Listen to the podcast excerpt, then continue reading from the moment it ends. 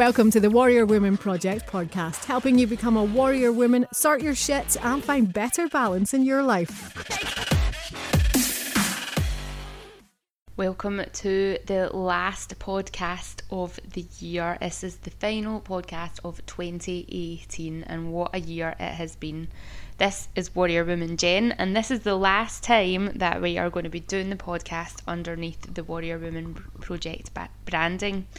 So, when the podcast comes out next week, it will be under I am Jen Wilson. So if you haven't already listened to the podcast as to why I'm making those changes, you can jump back and listen to that from the archives. And what a year 2018 has been.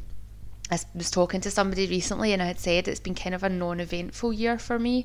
And then when I was sitting writing the highlights and getting the preparation done for this podcast, and when I started ticking off some of the things I had actually done in the year, I was like, actually, yeah, there has been this has been quite an eventful year indeed. And it's easy to think that nothing's happened, which is why writing things down and writing gratitude journals and things like that is something that's really, really important. And on that note, I have out a gratitude journal which is called I Am Positively Grateful and it's available on Amazon just now. So head over to Amazon and just put in a search, I am positively grateful, and you will be able to get your hands on that journal. So in that journal, you've got your blank page for your free flowing thoughts, and opposite that, there is a page that is not dated. You get to put your own day and date in it, so it means that you don't need to do this every single day. You also don't need to start on the 1st of January, you start whenever it is that you get the journal. And on the other page, there's some questions there for you to think about. Things like how do you feel today and how are you going to show yourself some love? What are you grateful for? And why are you grateful for it? What are you proud of today and why? What have you what have you learned that will help you grow? And then there's your positive intentions that you're going to carry out for that day. So that journal is available on Amazon just now, so check that out. So, other things that I have been delighted about over the last year. So, I turned 39 in February and I created a bucket list of things that I wanted to have ticked off a list before I turned 40 in February coming. Um, things I had on that list driving a Lamborghini, going to Skye, climbing Ben Nevis, getting off my Crohn's medication, um, going to a stand up comedy course to actually learn how to do stand up. And I did do, I signed up for the course and I made it along to one of the sessions, but I only unfortunately made it along to one of the sessions. But I really got what it was that I was looking for from that one that one event. Also stayed in a TP, managed to get out and riding my, my real bike with wheels that move and go somewhere. Um, I've also managed to write a se- the second edition for my book, Nine Rules to Sort Your Shit. I've dropped the Become a Warrior Woman because I had a lot of men that were asking about the book and about the content of it and was it suitable for men to read and they weren't very sure about maybe getting it because it says on the front Become a Warrior Woman. So I've dropped that for the second edition and it's just called Nine Rules to Sort Your Shit also available on Amazon if you want to head over there. And to go with the Nine Rules book, whether you get the Become a Warrior Woman version or the Nine Rules version, there is a workbook there that has the pages that you need for the tasks that I ask you to do in the book that are going to help you sort your shit. So I've been really, really pleased with myself for making these achievements and attaining these goals. There was one on my bucket list that I didn't get, which was clearing my credit card debt and just I didn't put a lot of focus in it. I didn't really have it as a high priority. I thought if it was just on the list, it would eventually get done. So that's going to be much, much higher on my list of priorities over the next year is to really clear as much of my financial debt as I possibly can. Is the thing about debt is you've already had the goods. In the case of credit cards, those goods are long gone. In the case of a mortgage, then if you're still living under the same roof that you were living under before, you're still getting something for that money each month. But I just would like to wipe the slate clean and just be able to know that every penny that comes in, I can spend it on whatever I want, however I want.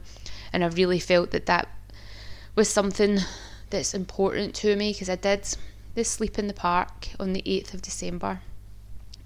And I got to I'd not not for one second did I think I was getting to experience what homeless people get to experience by sleeping in a park overnight. I was there through choice. I was there at an organised event that had part of the night was a concert and part of the night was in a secure space where there was heat tents and tea and coffee and soup available to us all night and we were there with our friends. There was security there. We were in a really, really safe environment. And I didn't think for one second that I was going to be experiencing what homeless people were experiencing.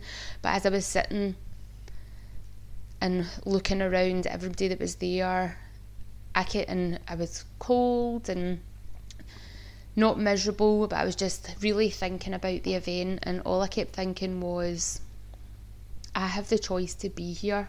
I'm choosing to be here, and I know that I can go home at any time, and I've got a warm bed, hot water, food, shelter, and all these things that you just take for granted. And I, I really feel that that experience of realizing all the amazing things that I have just makes me want to be able to give more where possible. And freeing myself up from that debt that I have means that I'll be able to do that. It's given me a lot more motivation and a bigger reason why. It's not just that, oh, well, I want to just have that money available as and when to do whatever. It's it gives me a purpose that I can then do something with that money that's actually going to make a difference in the world. So that's going to be a big focus for me for 2019. Now, I'm not a big fan of making New Year's resolutions. In fact, I regularly at this time of the year write a blog post on how New Year's resolutions are a waste of time and you should either start in September. So, September just has already been, so there's no point in waiting until next September, or start on the 1st of February. Because when you get through Christmas and New Year, that's almost two weeks of pretty intense whatever, whether it's eating too much, drinking too much, partying too much, spending too much money, whatever it is, there's a lot going on. And on the 1st of January, you're kind of working through the hangover from that event, and it doesn't matter if you don't drink, there is still reorganisation, getting back into the flow of work, getting back into the flow of a routine getting your finances back in order if you've been a bit out of whack with your finances. Like there's lots of things that need to sort of get back in place. So if you wait till the 1st of February, the chances are you're going to be a bit more prepared to do that because Christmas is completely out of the way. In January, it's cold, it's dark. We have passed the shortest day of the year, but still, it takes a little while to get things up and going, and it's usually always raining here in Scotland as well. So, setting yourself up to start at the latest on the 1st of February, you're probably going to have a lot more success there. And use the month of January to get really clear on what it is that you want. What do you want the year ahead to look like? What, what when you look back at 2018, what were the highlights?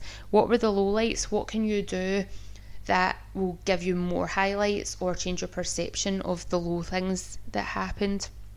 What can you do personally to make the life look like how you want it to look? And when it doesn't look the way that you want it to look, what needs to change to make that happen? And is that change actually within your grasp? It's really, really easy to say, oh, next year I'm going to get fit, next year I'm going to lose a stone next year i'm going to get rich next year i'm going to i'm going to i'm going to i'm going to qualify that. Get really specific on what that's going to look like how you know when you get there what steps you need to take to get you there and that's how you will be successful. Use a coach use all the tools that you can get your your hands on and get access to to help you make it a really successful time whatever that looks like to you, you have to define what success looks like to you so that you know when it is that you've achieved it. Is it a specific, having enough money to buy a, specific car? Is it enough money to go and travel the world? Is it to be able to run a marathon? You know, what is it that you want to do? So take some time to have a think about that. Get really, really clear on what it is and then take the action.